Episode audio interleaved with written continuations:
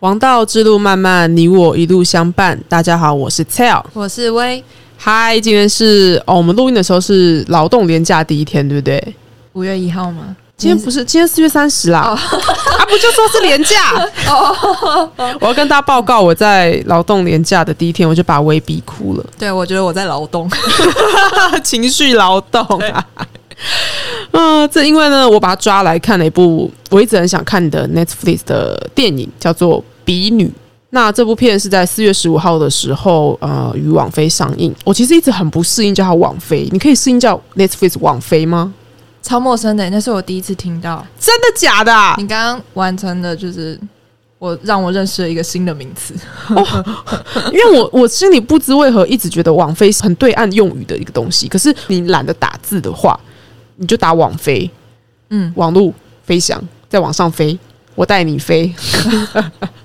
总之呢，这部片是呃改编自一个漫画家中村真的漫画，叫做《群青》，而且它的群不是大家想的呃群山绵绵的或一群两群的那个群，它的群是比较那个字很少用，是比较古旧的字，是上面一个君，下面再一个羊的那个群，因为你如果打。群山的群打群青的话，其实找不到这部漫画。应该说从水平变成垂直的意思，没有错，讲的真好，真的真的。其实这个字在我爸爸那个年代，他们书写时常会使用。嗯，对，所以我那时候就觉得，妈呀，这个是不是一个有年代感的漫画？还真的是 有够年代。没有错，原著中村真他所画的群青是在二零零七年开始连载，那他其实有换过连载的地方。总之，这部漫画其实是在二零零七年到二零一二年的时候完成连载，分别上中下卷。那台湾并未代理繁中的版本，所以我们现在其实买不到繁中的实体书。我当初会注意到这个漫画呢，是因为某一天我点开 Netflix 的时候看到了《比女》的预告片，然后我就想说，主演是水原希子。哇，对，主演是水原希子。那另外一位是叫做佐藤穗奈美，她是乐团。里面其中一个成员，他的乐团叫做极品下流少女，我觉得这个名字取得超屌，嗯，听起来就很想听哎。不过我当然是还没有去，因为我搜寻了那个团名，找到一些下流的东西，是吗？有里面成员的丑闻，这样算下流吗？呃，我也不知道啊。等一下 Google，我们等下去 catch up 一下。好，好，这个故事其实我们简单的来说，你可以说它是百合之恋。为了所爱之人杀人以后的公路电影，你形容的真好，你简述的很好。总瓜来说就是这样子，拿去那些包装过的、装饰过的东西就长这样。是 是是，那我也会看到哭呢，是为什么？我们后续就一一的为你揭露。我也不知道为什么，我就哭了。为了情绪反应超大，我很惊讶。哎，有看漫画的读者应该会发现，哎。角角色到底叫叫什么名字啊？因为我想要做这集之前呢，我很认真的去狂狂搜网上网上资源，想说，哎，我要跟大家介绍的话，我要确认他们的姓名是一致的。如果名字有不一样，我也想要跟大家就是讲一下嘛。结果呢，找到崩溃，根本找不到他们里面主要角色叫什么名字。我想到我刚开始来的时候跟你说，我看这部漫画有一点困惑。或许就是因为没有名字的关系，你的名字在哪里？对，就是那时候看的时候，我就跟蔡友说：“哎，那个我看的时候，常不知道这个人到底现在是谁在说话，这个对白是谁说的。所以那个情绪的部分，我有时候因果关系会搞不太清楚，我就看得很烦躁。”然后再来就是他在推剧情的时候，常常会在同一个地方堆叠的太久，所以推的时候推的我有点痛苦，就是它会让你有一种一直在原地滞留的感觉。嗯，如果说我们看影片的那个进度条，就是下面你不是都会看说哦，你好，我看这电影还剩三分之一、三分之二嘛？嗯，这部漫画观看的感受就像是他往前推了，like。二分之一，然后再往后退三分之二，再往前拉 四分之三，然后再往后退，可能五到六分之五之类的，就很像大富翁，你一直踩到那个往后退几个，然后再前进筛筛。没错，是 是什么现金卡 还是陷阱？搞得我心好累啊！那其实，在二零零九年的时候，中村真有接受一个呃国外应该也是漫画网站的专访，他就有特别提到说，其实呢，他是刻意不让角色的名字。很快出现的。我看他的叙述，我觉得还蛮好笑，是因为他的责编主要编辑在跟他开会的时候说：“哦，那个啊，角色的名字哈非常重要哦。如果说这个角色有好名字的话，这个漫画才会受欢迎。”然后算命过是不是？对对对，中村就想说：“What the fuck？这是什么荒谬的想法？这这想法也太愚蠢了吧？因为他想画的其实是大家都能够带入自己的漫画。”哦，他觉得说，如果我给了这个角色一个名字，那当他在那边讲说“哎某某某”的时候，可能说“嘿某某某”，你就不会觉得他是在叫你了。嗯，可是他说“嘿”，你都不知道我怎样怎样怎样的时候，你会觉得他是在对你说话的。对，有道理。是，那我是觉得一方面是中村觉得 呃责编的想法他不想接受，二方面就是中村希望他画的是无论你是男是女。大人小孩，你只要看到都可以觉得这个漫画里面表现的纠结、情感流动，乃至于他们所遇到的任何虾事鸟事，你都可以感同身受。嗯，那他什么时候才揭晓这个名字？他一直到在漫画的下卷出的时候。他才一次公布了他的有点像角色设定吧，很好笑哦。在他公布之前，因为名字只有他自己知道，他要跟编辑本开会的时候，都直接叫里面的人代称。例如说，因为里面有个女主角，很明显的就是蕾丝边，他们就会叫她 Les Sun，就是 好 对。然后他们会叫戴眼镜的人叫做眼镜桑。真是浅显易懂啊！眼镜在日文是叫做 Megane，所以他叫 Megane 桑。我好像发音的不是很标准，没关系，没关系。总之就很幽默嘛，一直到才是本体 啊，没错。他不需要名字替角色代言，他希望我们每个阅读的人就身在其中，可以是这样讲。那我们等一下叙述都会以 Netflix 的电影《比女》里面的角色来叙述哦。好。《比女》这部电影的英文叫做《Ride or Die》，它的导演是广木隆一。那电影主题曲是由细野晴臣亲自谱写的，所以大家也可以细细品味呃这部电影的画面以及它穿插其中的音乐。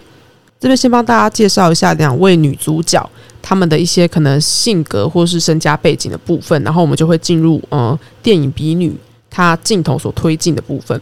水原希子饰演的永泽丽是一个千金小姐，她的家非常的有钱。那她在电影里面是很喜欢画画的，而且还蛮文静的一个角色。但是呢，她默默的暗恋着由佐藤穗奈美饰演的石村七惠。七惠是一名田径部的要员，她非常的活跃。可是呢，她的家境非常的贫穷，而且她有一个常年家暴自己的父亲。那她妈妈某一天就离家出走了。非常惨，那个暴力本来是在他妈妈身上的，后来就转移到他的身上。这是在电影的部分，其实跟漫画设定有一些出入。不过我们今天呃前半段先主要讲电影，然后漫画是补充。那这两位角色其实是在高中就因为一次的画画课堂而认识了嘛，在那之前其实没有交集的。在电影的一开始呢，长大后离开高中已经十年，然后非常漂亮的永泽丽。穿的很辣，在夜店里面找一个男人，他就找找找找找找到了，好恐怖故事哦！我吓了一跳。我跟你说，比女，你如果搜寻的话，Google 的页面右手边不是都会有短介？它是被归在日本心理惊悚片诶，心理惊悚片。我想说，心理惊悚什么意思？好笑。但我们自己看的时候是不会觉得心很心理惊悚啊。刚开始蛮惊悚的，有一点颠儿，我就抓了 tail。对，那永泽就。找到了一个男人，他就请他喝酒。那个男人叫做小田先生。那个男人？那个男人 就是石村七惠的老公。那永泽利很明白的就是要勾引她老公嘛。于是他们就哦哦，那那女人，然后就什么什么。中间 没有啦，就她的老公七惠的老公小田先生呢，很明显也是一个蛮风流的男性，就上钩了。对，他就跟永泽利去开房间了呢。啊，他们正要翻云覆雨的时候，惊悚的就来了，噔噔噔噔噔噔噔噔噔噔，啊！这样子，永泽利拿出一把刀，划开他的脖子，他把那个刀插进了他的颈动脉，然后那男的就把他拔出来。啊啊，我就一直大喊：“他知不知道不能拔啊？”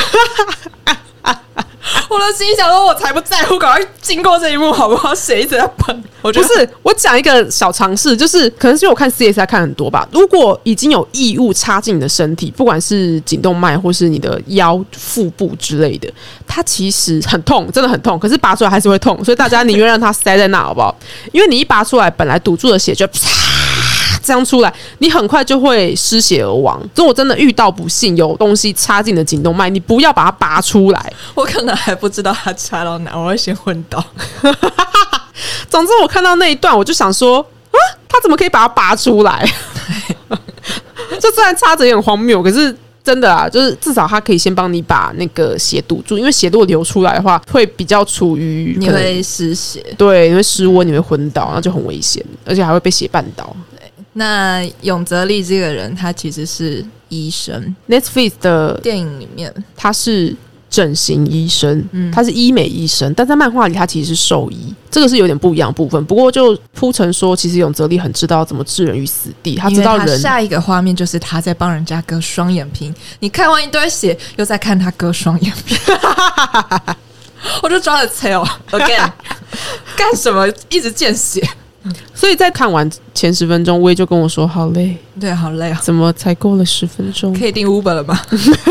开头哦，永泽丽就杀了她老公，然后呢，她就联络了七惠，这时候才发现，哎，原来是串通的，原来是七惠受不了。小田是一个可怕的家暴男，很可怕，真的很可怕，很严重，是非常严重情绪勒索跟家暴，而且同时间她老公自己也在外面就是爬妹妹，可是当七惠一回家，他就会立刻情绪失控，说你刚出去见了谁？怎样怎样讲，然后打了他又会说对不起，我爱你，然后继续打。有泽利杀了小田先生之后，其实打算去算是自杀吧。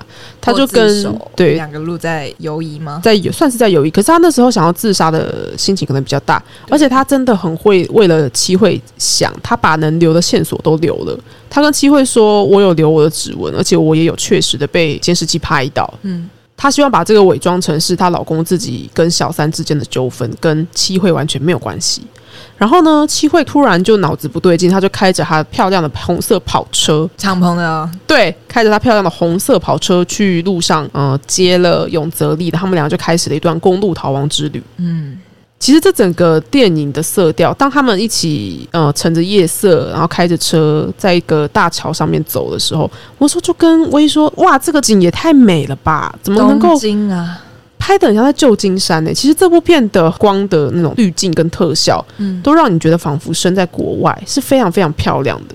它光是选角就让你觉得这部电影很浓烈啊！啊，是没错。我们在看的时候呢，因为后来还陆陆续续出现了很多续赫，就是女性角色。我们每看到一个都说她也好漂亮，怎么会这么漂亮？每个都崩溃，怎么又来一个？对，大嫂美女之后还是美女。然后每次出现的时候，就心想说：“干她好正，哪里找来？”可是，在漫画里面的时候，其实他的画风也好，画面的呈现也好，那时候才有给他一个评论，叫做“惨淡”。我有说惨淡吗？惨淡。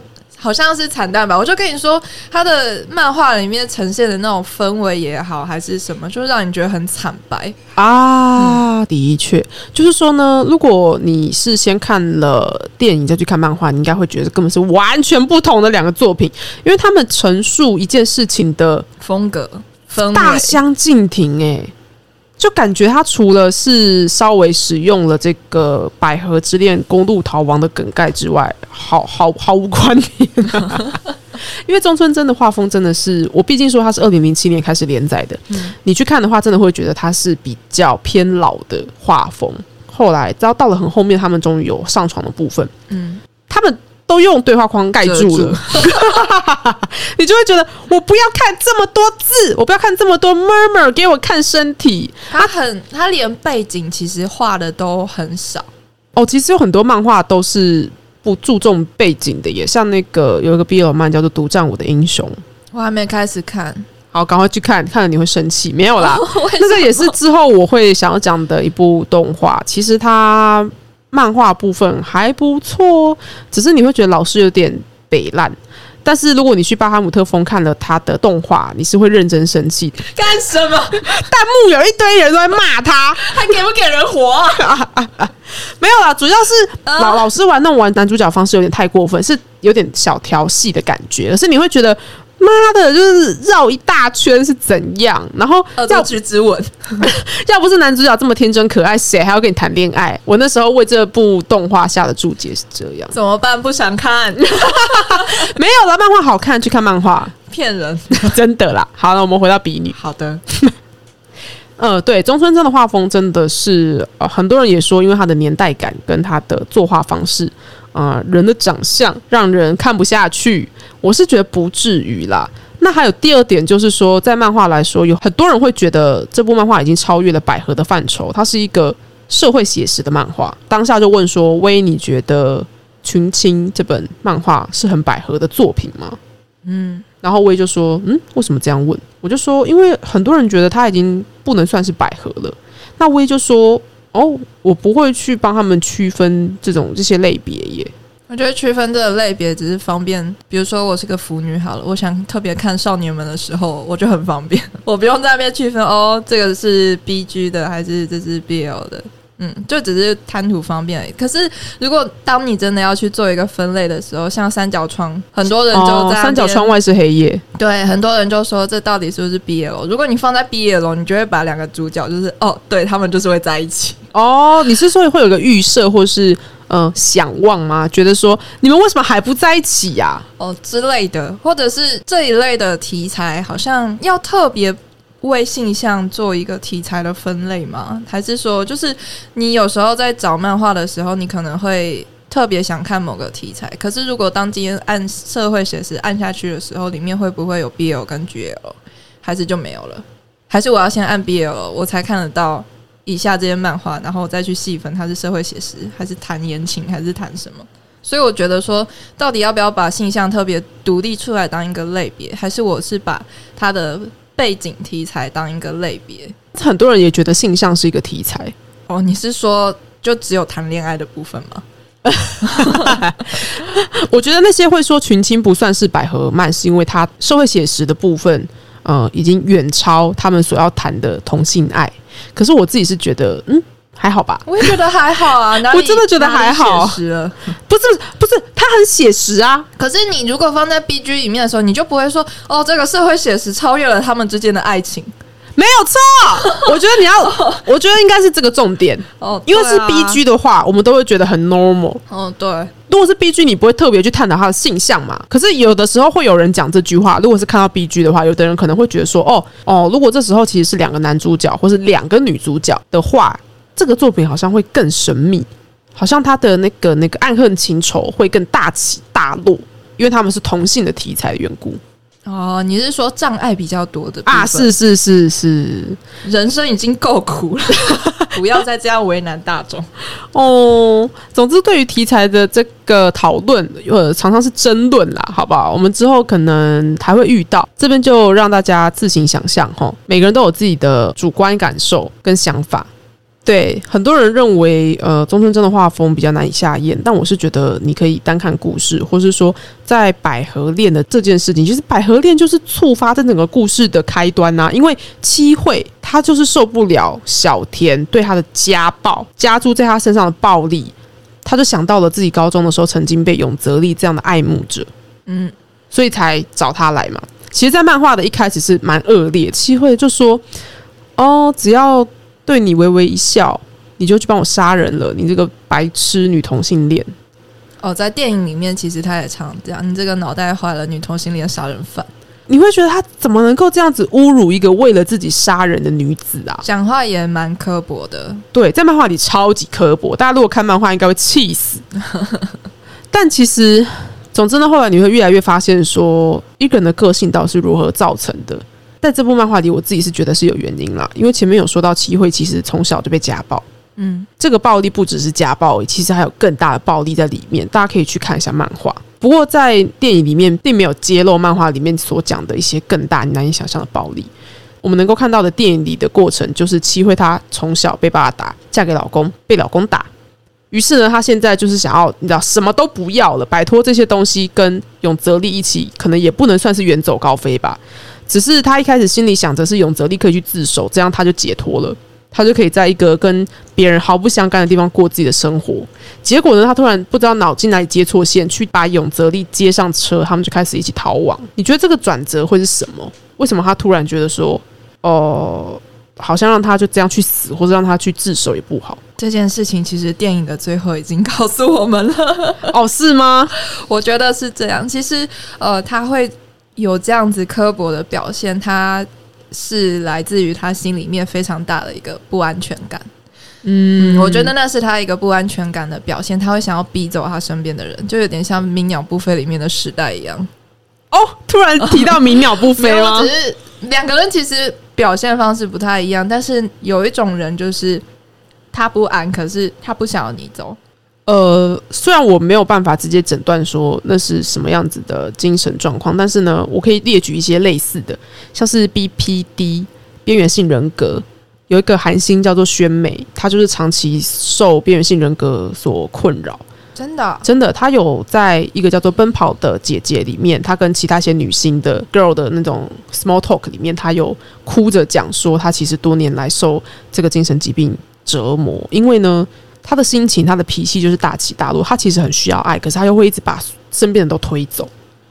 那他说他有长期接受治疗跟可能摄取药物的方式，他说他比以前好非常多。他自己也知道，他这个疾患害他可能身边的人都离开他，非常的痛苦。因为他其实是非常关心别人的人，他很需要跟别人连接，但他做不到，他做不到对身边的人好。这件事情本身就一直在侵蚀他，所以他那时候就痛哭。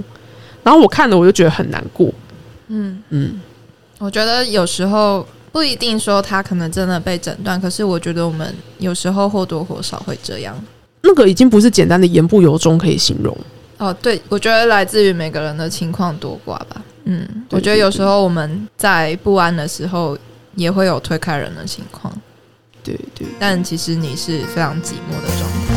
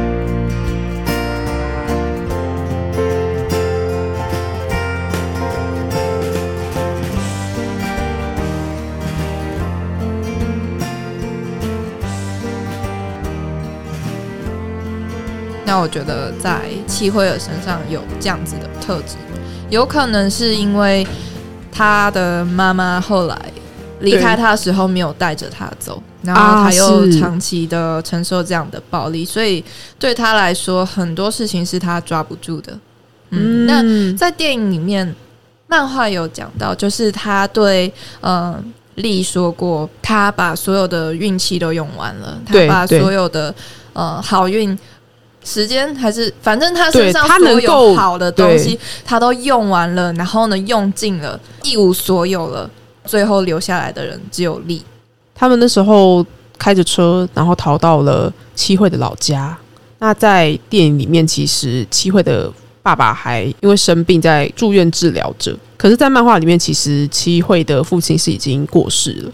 然后他们回到家之后呢，七惠很猛，他还踢倒他爸的骨灰坛。主要是我觉得他整个已经棒撒 k 了，他觉得说这个你这个家伙对我这么烂，那我到底为什么要尊敬你？有点像那个样子。我记得呃，在漫画里面，他那个场景是就是七惠他会抽烟，嗯，然后他就把烟插到他爸的香炉里面，然后丽就阻止他，就说呃，你这样不好吧？对，他说你这样会有报应的。七惠就说，一个人的幸跟不幸跟他平常做的事情是没有关系的。对，听起来是不是很猛？然后丽还说：“ 哦，真想把你这个愤世嫉俗的理论推翻掉。”七惠就说：“这不是理论，这是结论。”然后他就一脚把那个香炉整个踢烂。他说：“我的父亲跟我的丈夫都只因为我存在就揍我。”对七惠来说，就是他的身上验证的是这件事啦。对对对，你前面有讲到说。呃，他把他二十九年来的运气、尊严什么的，其实七惠在这边讲这段话的意思是，人生就像赌注。她当初为什么会嫁给这个老公？嗯，这也是一个赌注。嗯，随着我们电影呃往后推，你会发现说他们正在逃亡，可是关于他们高中相处的点点滴滴，也一幕一幕的闪现过来。为什么七惠会嫁给这个家暴老公呢？其实是因为齐慧他家里非常穷嘛，可是他是跑田径的。那他有一天在逛那种体育用品店的时候，他偷了一双钉鞋，刚好被经过的丽看到了，他就塞了钱给店员，意思是说，哦，这件事情不要声张，你们也不要报警，就把七慧带走。在电影里面，七慧是因为在被店员追捕的时候受伤，就开始拄着拐杖。那也因为这样子，他不能再跑田径了。其实他当初能够读这样子厉害的学校，是因为他透过跑田径获得很好的全国比赛的表现，赚取奖学金。嗯，不然以他的家境，他是不能够在这么大小姐学校对大小姐学校、贵族学校里面上学的。结果呢，他失去了跑田径的资格嘛，他就等于是只能退学了。那这时候永泽力就跟他说：“不用，我帮你出钱。”我们的学费是多少？两百万、三百万，我帮你出。这个时候，你知道七惠就觉得你莫名其妙嘛？而且其实七惠的自尊心其实非常强。然后丽就说：“与其你要卖身卖给别人，不如就卖给我吧，我买下你接下来的高中生涯。”对，这边超帅。他说：“我给你五年，你如果不能在五年内把我投资在你身上的钱，他没有说投资啊，但就是那个意思，把我给你的三百万还给我，你就跟我睡。”嗯。而且在电影里，他们是在校园中庭讲这句话，然后我就大声，我就一直跟威说：“What the fuck，光天化日哎！” 他们就在那里做了这个交易。那其实，在漫画里的场域是不一样的啦。不过，总之呢，七惠会嫁给那个老公，他其实是想要在五年内还给丽这一笔钱。对，很猛。她其实，在一年多吧，约莫是上大学那左右，就直接嫁给了一个男人。嗯，他在电影里面说。他一无所有了，所以他也只能在他最好卖的时候，在他身价最高的时候，卖给了出价最高的男人。这是他的赌注。他二十九年来把自己的尊严、运气，然后乃至于一切的曾经抓住的一些特质或是什么物质，都投下去了之后，发现最后还是什么都没有。最后他还是得到了用泽力，只有他在他身边。对。所以回到你刚刚那个问题，你问我说为什么他要开着那台敞篷车去接妹，去接妹？对我来说，这个答案会是，其实他力对他而言是唯一了。你就是我的唯一，谢谢。对，就他是一个非常特别的人，而且他虽然表现出来说我是一个侄女，好了，他的心里面其实。他心里希望的是，我只有你了，我希望你也只有我。这个心情是在后来有呼之欲出的。可是他后来有发现，其实永泽利不只有他。他们逃亡到了最后，力遇到了他的家人。对，当他们跑到一个深山别墅里面的时候，哦，那其实是力的哥哥的资产。他打破窗户跑进去，保全跑过来说：“呃呃呃，是是，原来是大小姐啊！就是 最近治安不太好，我以为以为是贼，结果是大小姐啊。”那当然惊动保全，保全一定要跟那个屋主讲嘛。于是哥哥就带着他的老婆，也就是丽的大嫂，正怀着孕的大嫂，一起来到了那个林间别墅。就在那个时候呢，他们发现了哦，跟着丽一起跑的齐慧，然后就开始跟丽质问，叫他去自首之类之类的。结果呢，丽最后就决定他要去自首。丽跑上楼跟齐慧说：“我再等一下就要跟我哥一起去警局自首了。”然后我会说，都是呃，我逼着你跟我到这个地方来的，你什么事都不会有。那那个时候，你就会觉得七惠到底在干嘛？因为他的想法在这中间一直变来变去的。七惠那时候就说：“你跟我在一起的时候说我们逃吧，但是跟你哥商量之后，你却说你要自首。他在那时候发现了，其实丽跟他不一样，他们从来都不一样。丽还有他的家人，真正一无所有的只有七惠而已。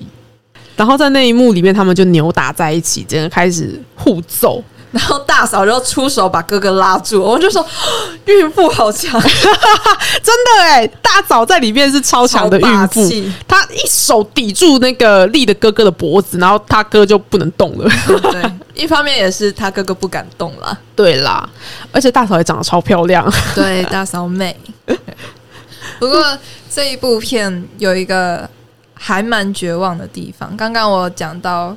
七惠他一直表达说他没有很喜欢丽，就好像说他一直爱着的都是男人这件事。是，那中间其实除了七惠之外，丽他其实也有想过很多次，如果他今天可以跟一个男生过活的话，或许今天就不会是这样。或许他可以过一个平凡的日子，他不会爱上七会，没有遇到七会，他也不会杀人，然后不会走到那么绝望的地步。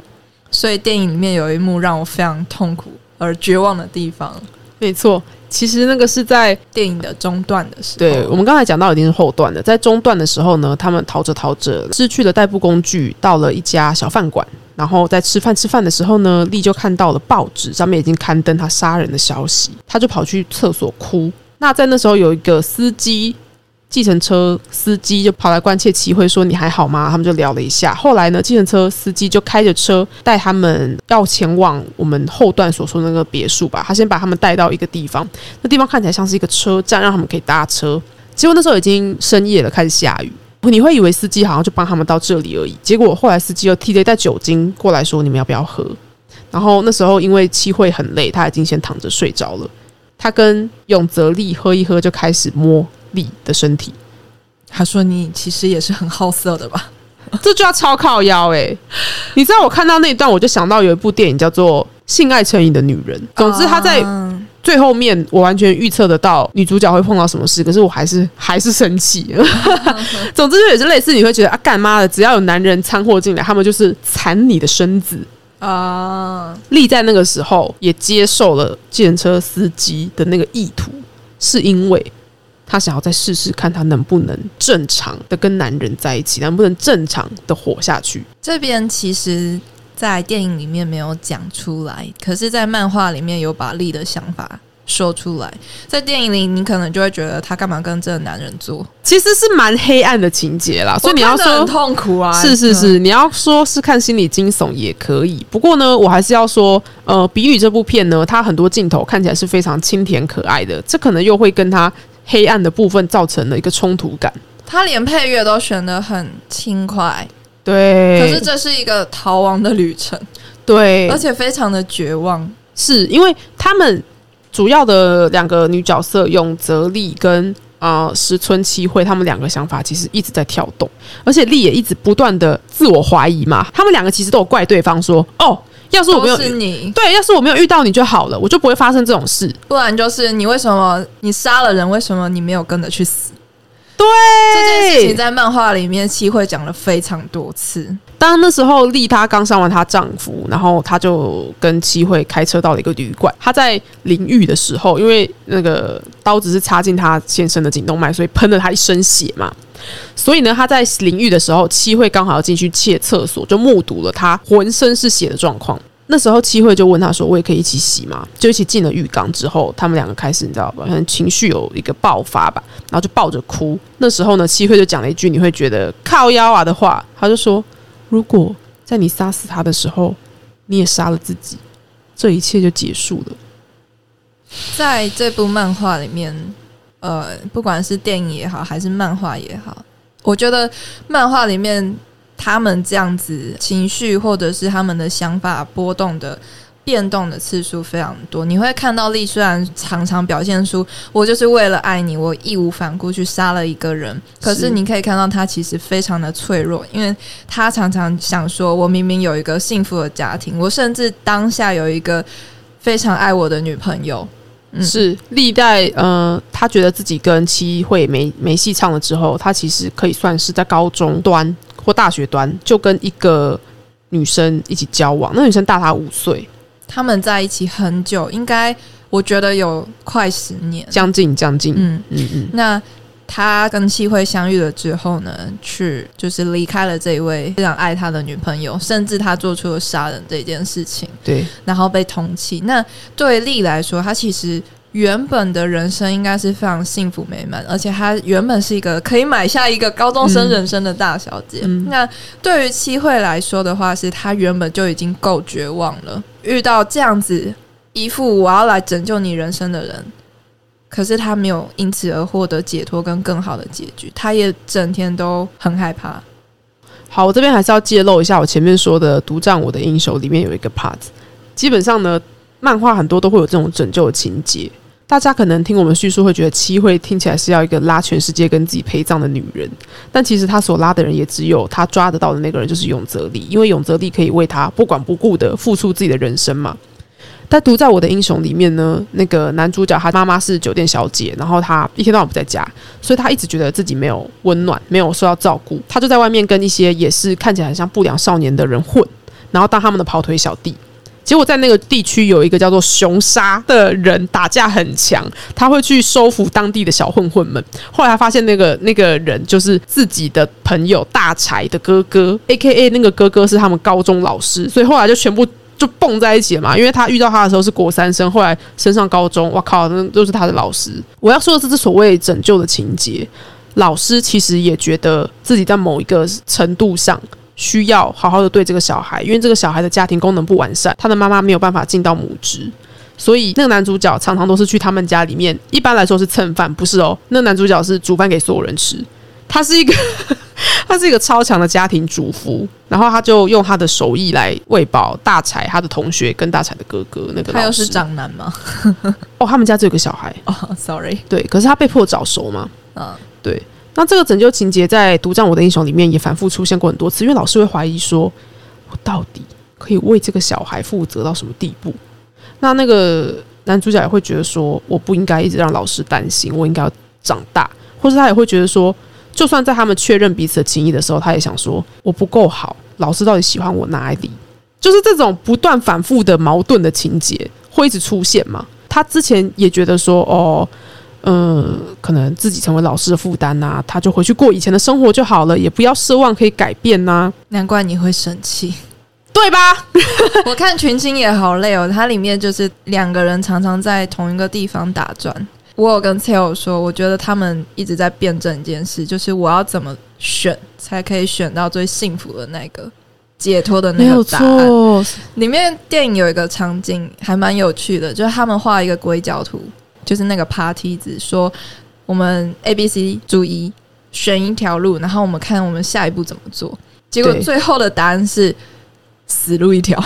对，就是其实他们不管怎么选好了，就算他们两个相爱好了，他们就是杀了人，那个事实是没有办法改变的。怎么样都没有办法回到立动手的那一天，怎么样都没有办法回到七会说出你帮我杀了我老公那一天，怎么样都没有办法回到他们在高中。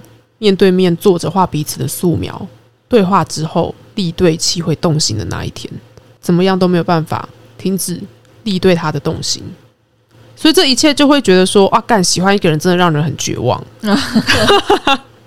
就算你看永泽立觉得七惠不会接受自己，所以跟一个公务员的姐姐在一起这么久十年，结果人家一通电话他就离开了。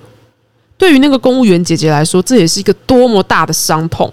那个姐姐当初跟他说：“你不要选择那个侄女，她无论如何都还是会去舔男人的鸡鸡。”公务员姐姐讲了这个话之后，后来丽就选择跟他在一起嘛，过一个相对安稳，然后有伴侣陪伴的生活。结果呢，半途杀出一个程咬金。那在漫画里，其实那公务员姐姐，也就是丽的前女友，跟七惠有很多蛮精彩的对手戏哦。我觉得还蛮不错的。因为呃，这个公务员姐姐她其实对自己的形象是非常清楚、看得很透彻、也很坦诚的一个人。那她在电影或是漫画有点像是一个过场的角色，可是他其实非常重要。因为丽在跟那个计程车司机上床的那一天，他打电话给了这一位所谓的前女友，他们讲了一通电话，丽什么都不能讲，她只能说对不起。可是这位公务员姐姐跟他说：“因为你的关系，我第一次觉得当同性恋太好了，就是幸好我是同性恋，所以我跟你在一起。”对，因为丽觉得如果自己不是同性恋的话，就太好了，她不用遭遇这些痛苦。可是她的前女友在这时候肯定了同性恋这一件事情。对，如果我不是同性恋，我就不会跟你相遇，我就不会有这快乐的十年。我不会拥有你的好，然后拥有你的哭跟笑。那现在你应该是跟你真正喜欢的人在一起吧？丽没有说话，丽就是一直哭。然后公务员姐姐就说：“那就是太好了。”对，他就是了然于心，他觉得说好，因为我喜欢你，所以你能够择己所爱，真的是太好了，我就成全你。于是他就说：“那就再会了。”挂了那通电话，对，丽就真的失去了。某些东西，我觉得在那个时候，除了家人之外，丽也真的是一件一件的抛却的东西。他也是慢慢的变得决然一生，就如七惠所希望的那样，慢慢的变成只有彼此。那到了后来，他们不是遇到哥哥跟大嫂吗？有了一些争吵跟一些心境转折之后，他们最终还是决定要一起逃亡。于是他们就呃跟大嫂借车，说拜托丽跟大嫂说拜托，真的。帮我这一次就好，请把你的车给我。他们要逃走，那时候大嫂就跟他说：“你真的好好想清楚了吗？”丽就说：“对。”于是大嫂就把车让出去了，那把钱包丢给了丽，说：“这是你的电衣。”对对对对，啊，那哥哥当然是追着跑啊，然后就问大嫂说：“你为什么要让他们走？”而且他哥哥也很担心，说他们。逃走了之后会做傻事，就是同归于因为他们看起来就是要去死。对，那他就跟大嫂说：“你知道有这个可能，你为什么还是让他们走了？”大嫂就跟他说：“你不懂力为什么要杀人吗？”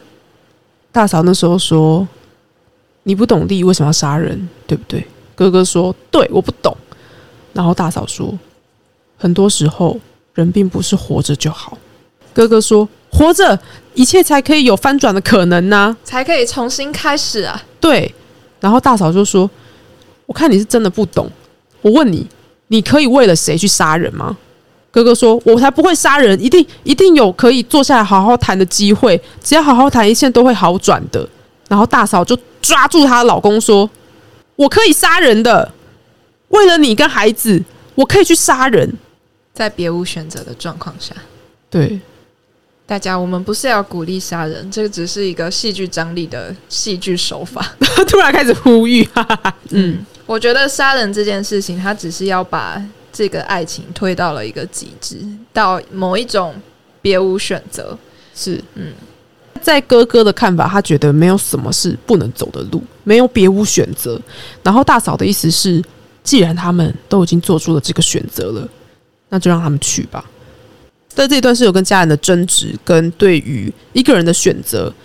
如果说是家人的选择的话，你要怎么看待？如果他做了不可挽回的错事，例如说杀人或是伤害任何人的话，你要怎么办？那哥哥这一方当然是认为说，你就好好的进去监牢里面赎罪再出来，那家人一样会站在你身边，我们都会等你，我们会爱你。可是大嫂在那个当下，她可能是已经看到了永泽利他眼睛里必死的觉悟。虽然那时候大嫂也有跟他说：“你确定吗？你这样也只是拖越久越痛苦而已。”可是我觉得他当下被立的那个爱人的强烈的执念打动了，或者也可以可以说是心软吧，或者他可能也想到说：“哦，如果自己肚子里的小孩以后像丽那样做了不可挽回的错事，我身为妈妈或我身为长辈，我可以，我到底又可以怎么去干涉他们的选择呢？”我觉得电影在这边可能为了他们的。选择又再做了一次辩证吗？或者是讨论？那这也有关于最后力做出来的选择，因为在最后一幕，力要做出接下来的去路的选择的时候，他问七辉说：“如果接下来你要当我的朋友、恋人还是家人？”立 flag 的问题啊，对，是立 flag 的问题。那七辉没有回答他，不过七辉。的答案不是身份，是对大家自己去看。对，就我觉得他们其实还不能真的很明确的说“我爱你，我一辈子都要跟你在一起”之类的，因为在这整部电影里面或者整部漫画里面，他们都不断的觉得说：“好，可能我一早醒来，好，我今天就是要跟他继续往呃往明天逃去。可是你明天醒来，可能会觉得我是不是应该自首？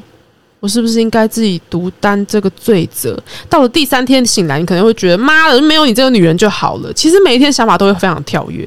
那他们是在不同的很多互动里面，或是环境里面，或是他们路上遇到的那些人所造成的对他们的影响，对他们的涟漪，而不断的、不断的有一个波纹扰动的状况，然后最后一直摆荡到了电影的最终。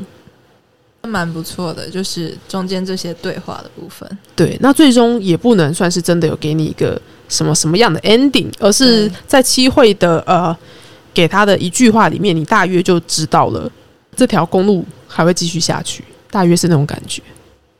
电影不会一开始告诉你答案嘛？可是他们中间经过非常多讨论，尤其他们做出来的是这么极端的事情，或者是他们的情感也是走的非常的极端。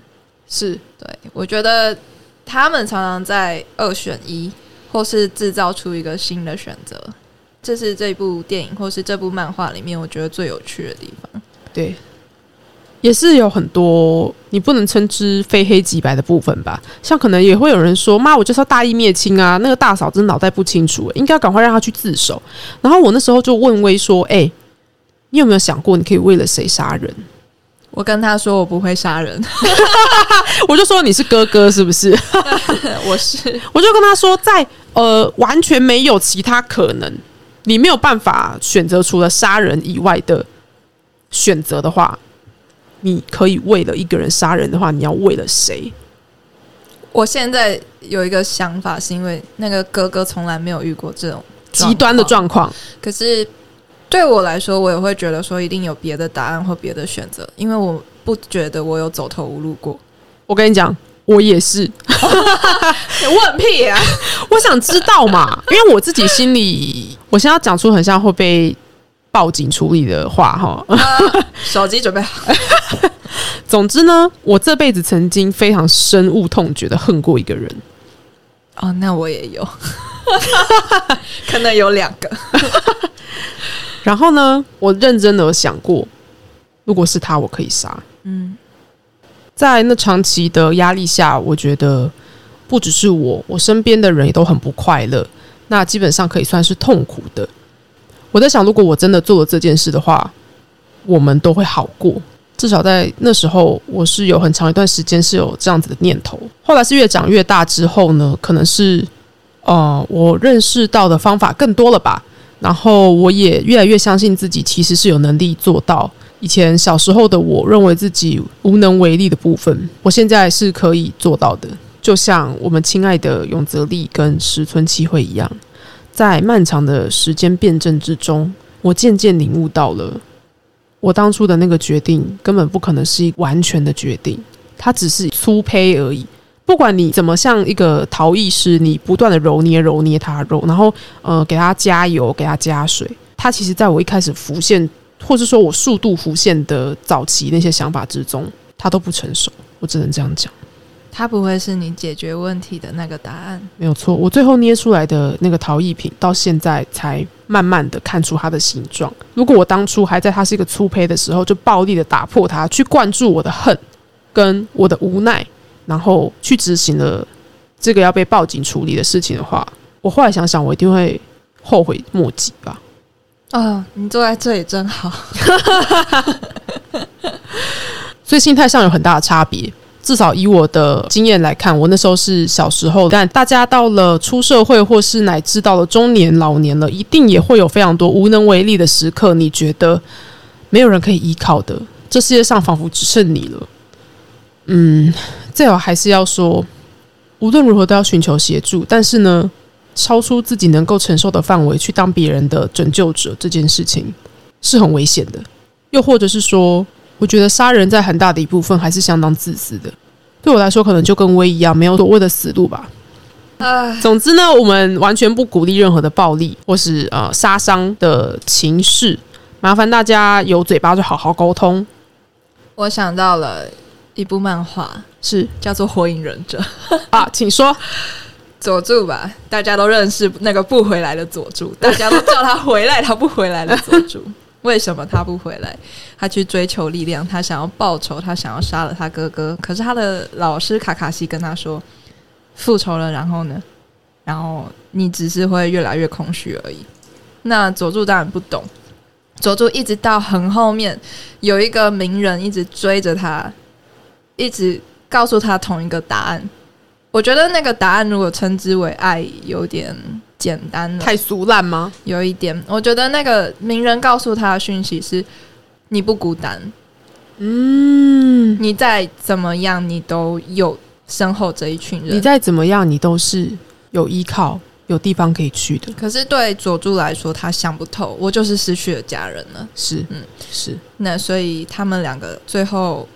生长背景差不多，可是走向了不一样的路。可是对名人来说，他可以体会这个寂寞是什么。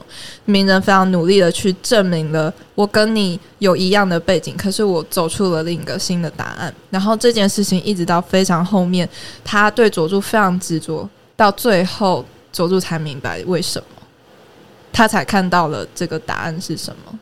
嗯嗯。可是佐助他回来的时候，他其实已经走偏了，还。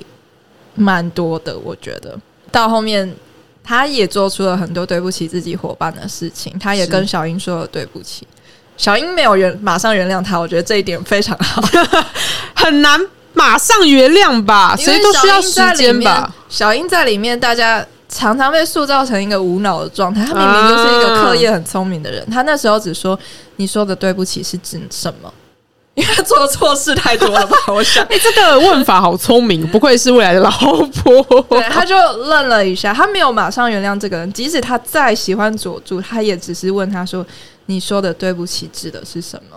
我觉得《火影忍者》，你仔细去看的话，它其实真的是佐助身边的人循循善诱跟引导的一部心理成长片。我觉得根本就是佐助本人的青少年成长小说吧。是在他那个部分是这样，鸣人有他自己的成长小说，可是我觉得佐助的这个部分真的是很明显可以看出他所经历的纠结，或是纠葛，或是他整个弄不明白、混沌的地方，然后他时时需要身边的人来提点跟呃引导。偏偏鸣人这个主角没有，他就是横冲直撞，他就是负责就把他老婆追回来的那个人。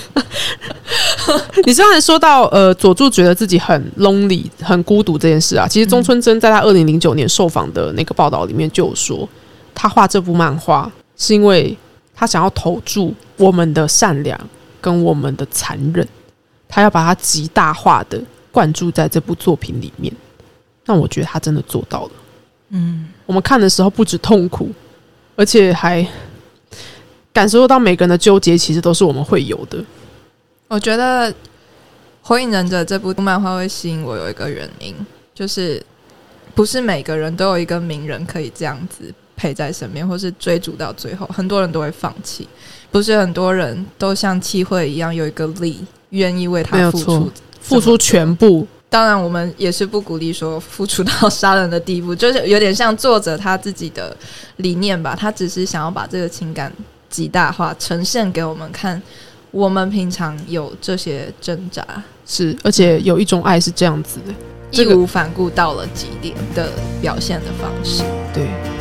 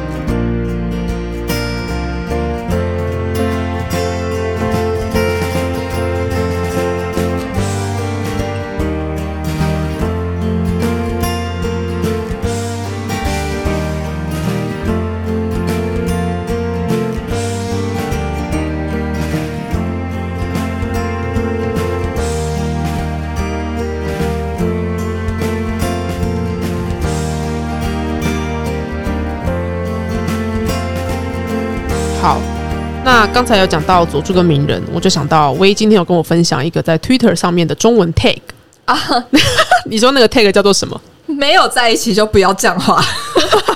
那个 tag 是叫做没有要在一起就不要给我这样画。太总之点进去就会有大家。樱桃小丸子，樱桃小丸子里面大野跟珊珊有了不？还有还有还有谁？哦，我有看到那个娜娜里面的奈奈跟娜娜。对，然后还有排球少年的杰子跟坚远。对，就是副队长跟他们的球精。我跟你说，杰子就是田中的，不要跟我辩。不然就是人花的吧？可是哦，对我我希望他跟人花在一起，他们好可爱。总之，现在中文的推特上面有这个 take，大家可以去找，叫做“没有要在一起就不要给我这样画”。它其实是一个人发起的，它是一个账号，是嗯，那后来就变成了一个 take 吧。我想，我觉得很好笑，我们完全可以上去放三角窗外是黑夜的冷川跟三角啊，气死！请问你都已经就是站在他身上了，你为什么还不？上他，连配角都说你们真的没有在一起交往吗？大家真的是雾里看花。大家可以要玩推特的话，可以去为这个 take 推波助澜，可以把你们觉得马都已经画成这样了，还不在一起，到底是什么意思的图片？看一下你们的青春都浪费在哪一个 CP 上？没错，想想你们都在脑内意淫跟开车哪些 CP，但就是作者完全没有要让他们在一起的意思，就是。岩泉一跟吉川彻吧，一直 OOC 跟幻想一些 CP 的部分。去了阿根廷是什么意思？没有没有，我也现在是在讲。我以你要不要跟大家介绍你现在在写什么？大家好，我在《排球少年》里面的主推是岩泉一跟吉川彻这个组合。可是我最近在写一篇文章，是宫佑跟吉川彻。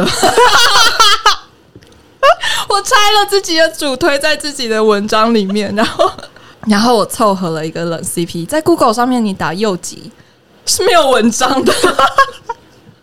我跟你说，字根浓，我有在那个扑浪王道慢慢的扑浪上讲过这件事。我说我们的 Call Host 威。这个同人狂魔，他就是要制霸排少的同人集圈，好不好？对，我要制霸集圈。他就是专门猜自己 CP，然后写一些别人根本就没有在讨论热度的 CP，去害自己很痛苦，然后害别人很痛苦。我跟你说，你的读者迟早会寄刀片给你。番外吧，我要让言泉结婚生子啊！这时候大家已经关掉了这个频道，不要啊！希望那时候我已经更新了。总之呢，跟大家安利一下，我们微现在正在呃，你说你在哪里连载？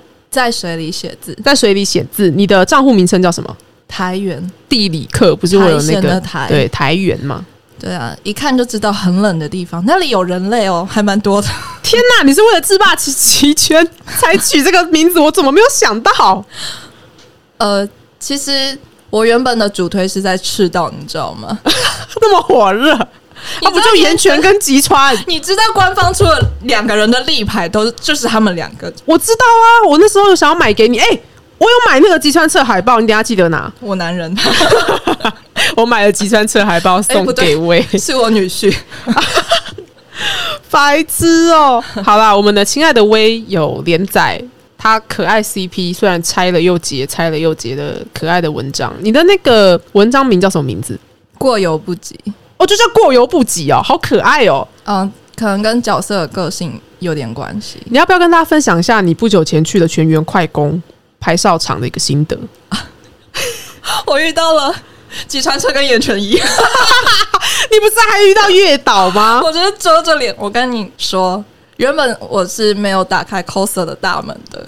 嗯嗯嗯。然后在那一天呢，就是被。做酒澡喷了酒精，握着手喷了酒精之后，我就跟朋友说：“我不要洗手。”你太夸张！你说你被左酒澡喷了酒精，就是洁癖男。然后 我知道，我知道，我知道，他不是都会很怨念，然后他戴着手套吗？对啊，然后可是他这样子，我示范给你看，他就这样子喷你酒精。你示范给我看，听众看不到啊。他就握着我的手喷了酒精，我心想。我怎么会被左九早握手呢？天哪！你在这时候进入了不同的时空跟次元，我被打开了真理的大门。然后去了排翁之后，嗯，里面有很多的 coser，走着走着，不知道为什么吉川车的商品都卖完了。然后可是装饰品都是吉川车，海报也都是吉川车，球衣也都是吉川车，一堆人穿着什么苏梅西的那个衣服，就是吉川车的衣服跟球衣。然后呢，眼睛呢就看到了吉川车居然带着眼泉衣出来了，就是因为我跟我朋友说，哈，吉川车 cos 的话，我希望他可以带着眼泉衣，然后就有人完成了我的梦想。因为我有个朋友，我同事啊，就在我脸上剪到一根睫毛。他说：“你把你许愿把它吹掉。”我说：“那我希望阿姨跟阿彻可以结婚，就是眼前一个金川彻可以结婚。”然后我就在台湾遇到了两位这样子的 coser，我就觉得我生你不要擅自把这个连接，我要气死！我就觉得有人完成了我某个梦想，就是好，就大家都只 cos 几川彻而已，是是是，居然身边还站着眼泉一，而且他们两个是长大之后，然后就很可爱。然后我就跟他们说：“请问我可以跟你们一起拍照吗？”而且经过他们的时候，我还不小心在对朋友大喊了说：“我的梦想。”就是很感谢他们愿意跟我拍照。拍照的时候，他们想要让我站中间，然后我就说：“可是我不能拆散你们。”谢谢我们的威，大家听到这边已经听得出来，威是一个非常疯狂的，好不好？同人呃爱好者兼创作者。哎，我原本不是这个样子的。我觉得我在今年看到很多他的新的面貌，非常的有趣啊！他自从离职之后呢，他的 他就已经考到驾照，然后随时开车开起来。哦，对啊，我的文章。他已经变老司机了。他的文章是十八十八线。我跟你说，把那些包装的字去掉，你就剩动词而已。哎，等一下，等一下，我告诉你，我很苦恼。我们的威胁同人文写到性能感，我要跟大家分享一件事。嗯，就是呢，因为中国扫黄打那个小黄文，就是所谓的嗯。都是动词的文章，不是非常严重吗？结果呢，大家就开始发挥他们的创造力，把一篇文写的像是在修下水道的水管，都是摩斯密码？不是，不是，不是，他是说，呃，一个一个瓶子卡进了一个水管，然后之类之类的，就你知道磨磨蹭，然后什么呃排出，然后这样一点都不性感，完全看不懂。你就你就前面情感堆叠，看到下面之后。看到一大段很像是一些下水道呃大集合的部分，就想说到底谁看了会会会会有感觉？对啊，到底我那时候看到那真的是觉得奇闻共赏哎，很惊人。我就哎，大家真的要守护台湾的言论自由的领域好不好？我们现在能够写一篇到处都是动词的文章，完全就是因为我们可以自由的想跟自由的讲，没有错，可以过得这么有粮可吃的生活。对对对，好。那我们今天可能就差不多到这里了吧。Overall，你要给《比女》还有呃《群青》这个作品最后一个短想的话，你觉得如何？其实还有蛮多可以讨论的面向吧，但是我们应该有抓到一些，包括角色的核心，或者是他的一些概念。如果要给短想的话，胃痛。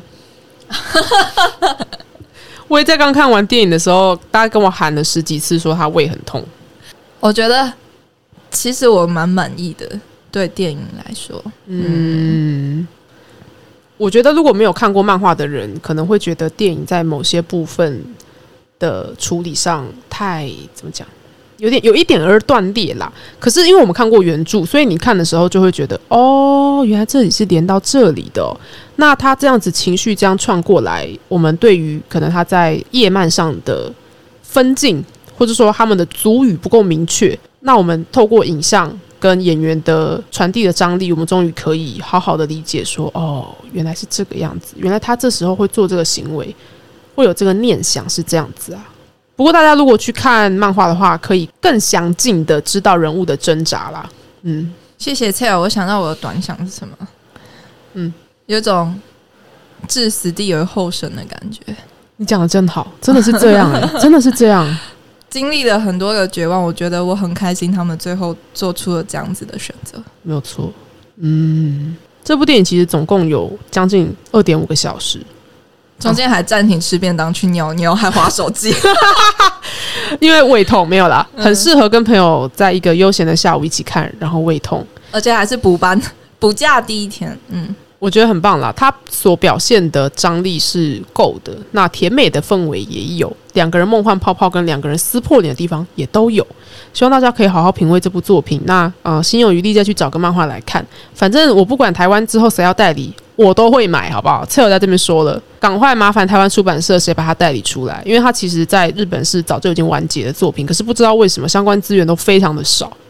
好，那今天就到这边，很谢谢大家，希望大家喜欢。我们可以在任何平台，Apple Podcast、First Story，然后呃 Spotify、Google Podcast、KKBox 都帮我们。订阅、按赞、留言、评分起来好吗？完了完了，你之后这这一串只会越来越长，真的吗？为什么？我觉得平台只会越来越多而已。没关系啊，我之后可能就只会说订阅。好啦，那这集今天就这样喽。王道之路漫漫，你我一路相伴。谢谢大家，我是 Tell，我是威，我们下回再见，拜拜。满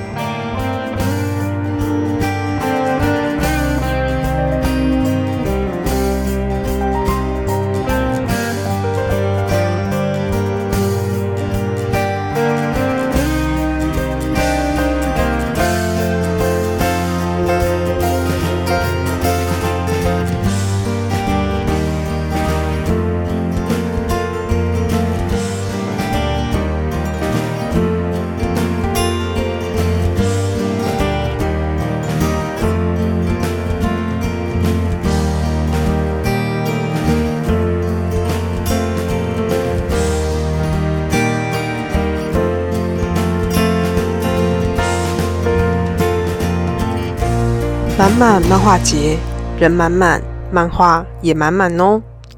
大家好，我是 Tell。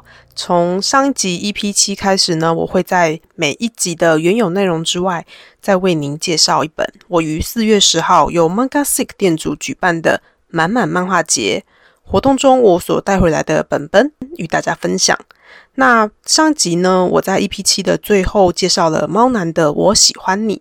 本集我要为大家带来的是波音漫画志共同创办人之一刘倩凡，他所绘制的《爱是塑胶》（Love is Plastic）。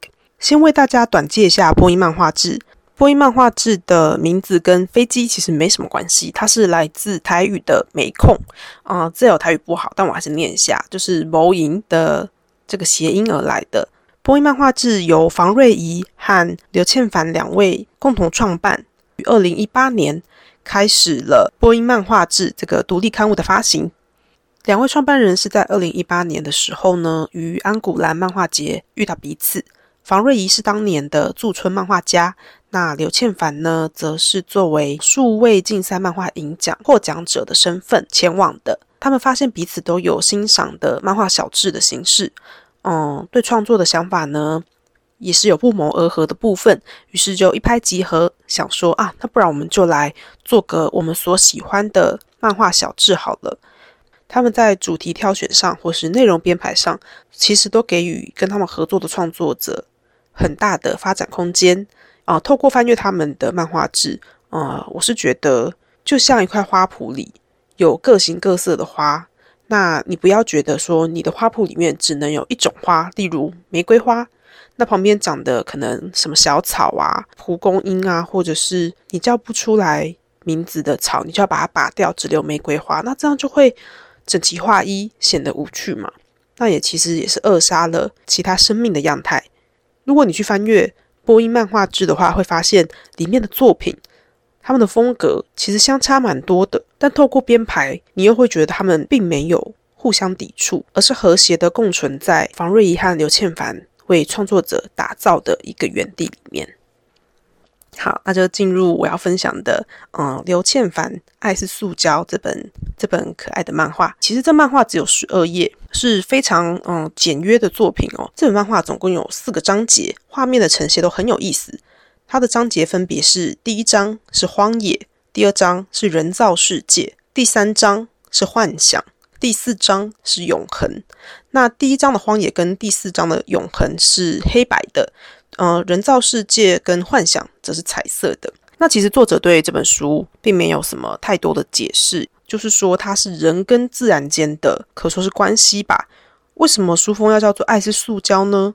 因为塑胶是不会消失的呀，也可以说塑胶是很难消失的，就像很多人造物一样，人类常常制造出很 fancy 的东西。但是他们大部分能够为人类所用的时间区间都很短嘛。你想想，像是嗯那些快时尚的衣服啊，那些尼龙、那些衣料，其实很快就会被人类舍弃了。但当他们被掩埋到地底的时候，地球又需要多少的时间才可以把它们代谢掉呢？《爱是塑胶》这本漫画，它本身在它的封面。意象和书名上就非常的强劲。你首先看到，想说，嗯，这我当时在现场看到，瞬间就想到，现在台湾的九年级生、国高中生不是很喜欢说的流行语，就是哦，你不要塑嘎我啊，你不要塑胶我。这个塑胶跟你不要旋转我是有一点像的，但是又有点不一样。简单来说，就有点像是不要没把老子放在眼里。那旋转就是你不要唬懒我，你不要糊弄我。这样子，所以我看到爱是塑胶的时候，首先是先想起了国高中生的说法，我觉得蛮有趣的。那爱是塑胶其实它承载了很多的想法嘛，一可能就是我前面说的，我们需要很多东西来装饰生活，来使生活便利，可是它总会有副作用或副产品，可能对我们的周遭并不是那么的好。可是呢，我们常常会想要有很多东西，并且我们会希望它在我们的生命中是永久的。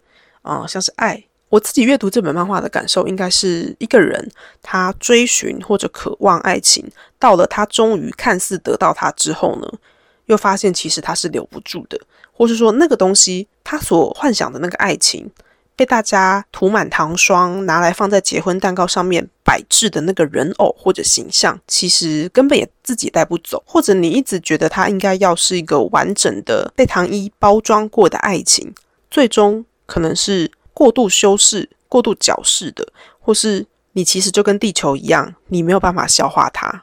我们总是以为我们可以陪在一个人身边很久，但是呢，在追寻或者是渴求的过程中，就是那一个过程，其实可能往往比结果还要甜美。那我就觉得很有趣。塑胶终究是一个人造物，而你对于爱的这个意念，它活得比你本身还要久。这可能又是一个嗯，可以算是好的意象吧。但是在我本身看来啦，我会觉得这样的执念可能也是也是有点可怕。爱可以有很多种样子啦，就看你怎么去嗯与之共处吧。那其实，在这本漫画里面呢，你可以看到很多关于物景、嗯荒野的描绘，或者是迷宫啊，然后水车、湖啊，有不同的国家的元素在里面。那我觉得在第二章人造世界的画面是相当漂亮的，一个女生站在一个迷宫前面，它的前面有一个透明的是镜子吗？然后有很多奇怪的像是灯柱啊，或者是高台，因为它看起来非常的对称和和谐，但是却隐隐的透露出一种嗯宁静的焦躁感，应该是这种感觉吧。其实，在满满漫画节的现场，波音漫画志他们的摊位是有贩售这张图的丝巾或桌布，其实很漂亮。但因为 t e l 那天在那边喷了一大堆装备，就是我喷了一大堆钱，所以当下没能把它带回来。现在想想还是觉得挺可惜的，因为它挂起来也非常的好看。那人造世界再往下翻一页的话，也很有意思哦，因为它画出了我们平凡不过的街道，可能每栋房子都长得差不多。但是呢，你又看得出来，大家的门院有不同的装点，呈现呃屋主不同的个性。在下一页呢，就变成了有一只手拿起里面的人物，就像在玩啊娃娃屋一样。那因为这张叫做人造世界，再加之它后来页数的内容，我就觉得，嗯，好像爱在某个层面上的确是玩扮家家酒。你跟一个人成家立业，步入婚姻，然后共筑爱巢。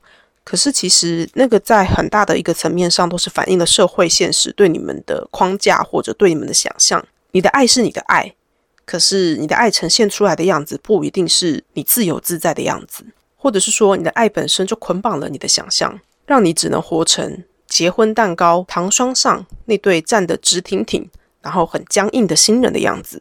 其实，我觉得这个故事你要怎么解释，都是自由发挥啦。但不过，我非常欣赏作者以短短十二页的篇幅，就给我带来了蛮多，嗯，对于爱的诠释或者想法。而且它的封面实在是非常的强劲哦，它的封面是一个女性把一个男性的上半身夹在腋下行走的黑白画面。我真的觉得太有趣了，因为翻到后面有一个打中我的画面，是我一定要购买这本漫画小志的原因。其实有个画面是有四层的结婚蛋糕，那第一层是很多笑得很假的宾客，第二层是许多鼓励的手掌，第三层是飞翔的天使，那第四层就是你知道结婚的蛋糕不是都会有新娘跟新郎站在上面的小人像吗？下一页就是那位女性，她抓住男性的肩膀，然后呢，突然男性的下半身就断裂了，那女生就带着他走到了。一棵树下，把它放置在那里。后来女生就腐烂死去，只有男性的上半身还孤零零的在那里。嗯，我看到最后，我就觉得 OK。虽然说小智买回来会腐烂，可是我对这个作品的爱会隽永的传下去，变成执念，然后侵入各位的脑海。我现在讲恐怖故事哦，开玩笑的啦。这本小智真的。意味深长，所以跟大家分享。那我今天就分享到这边。大家如果有兴趣的话，可以追踪播音漫画志的 IG 跟作者刘倩凡的 IG，我都会把相关资讯一并放在我们的资讯栏。大家有什么想要推荐的小志或者漫画，也都可以通过私讯王道漫漫的脸书、波浪跟 IG 来让我知道。那都是我管的哦，没有错，我就是 like 有三个分身。想跟我聊天就欢迎来啦。不过呢，因为 Tell 平常常常要剪片或者是邀约人录音，可能会回得慢一点，而这点希望大家包容。只要有讯息我都会看，只是我可能不会当下看而已。好，那我们今天就分享到这边喽。希望大家有任何的回馈都可以让 Tell 知道。我们下回再继续为你带来满满漫画节，我带回来想要推荐的本本。王道之路漫漫，你我一路相伴。谢谢大家，我是 Tell，拜拜。